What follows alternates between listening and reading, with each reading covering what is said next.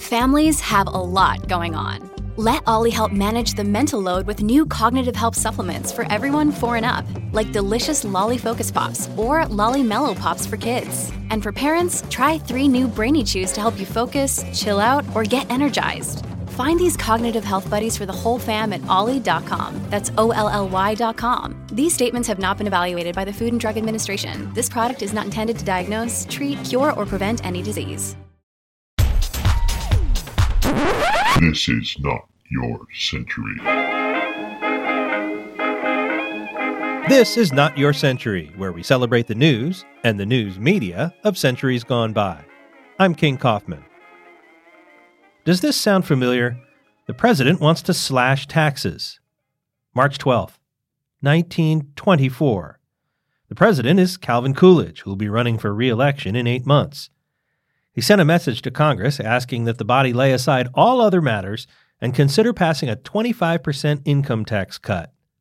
The cut was set to go into effect later in the year, but Silent Cal wanted it in place before the due date for people to file their returns. That was in 3 days.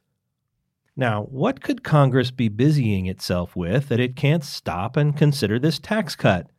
What does President Coolidge want them to stop doing? Investigating corruption, that's what.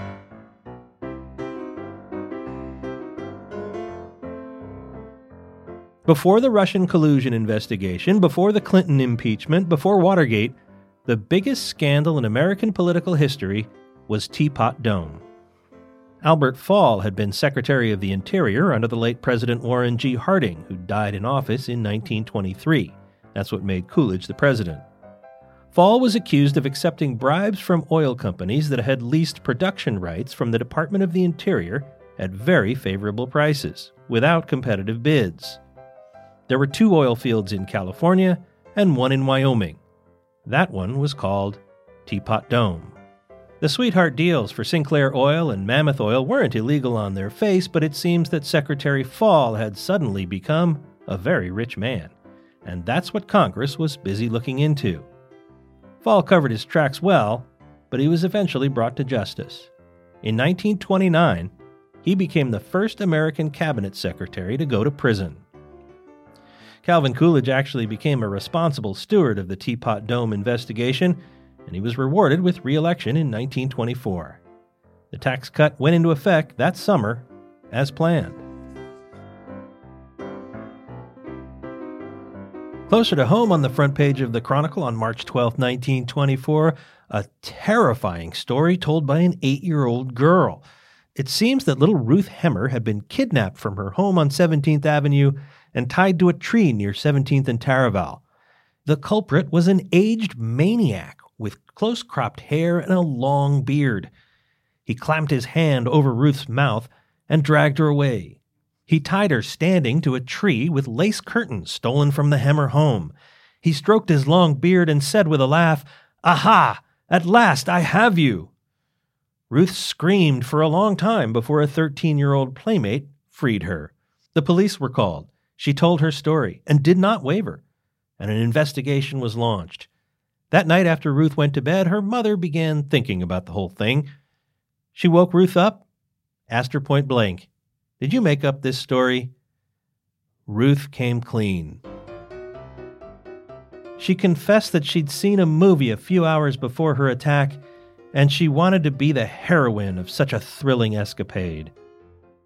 As the Chronicle wrote, "And late last night, Ruth continued her slumbers and dreamed of a few more wild adventures imbibed in by high-salaried actresses. Before she went back to sleep, she promised she'd never do it again. But Mama, I enjoyed it very much," she said. "I had a thrilling time. It was just like the movie."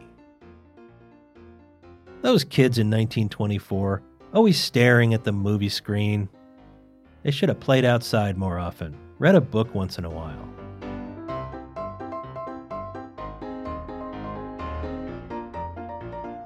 Not Your Century is part of the San Francisco Chronicle Podcast Network. Audrey Cooper is the editor-in-chief. Please subscribe wherever you get your podcasts. And if you like this show, we'd love it if you'd give it a rating and a review.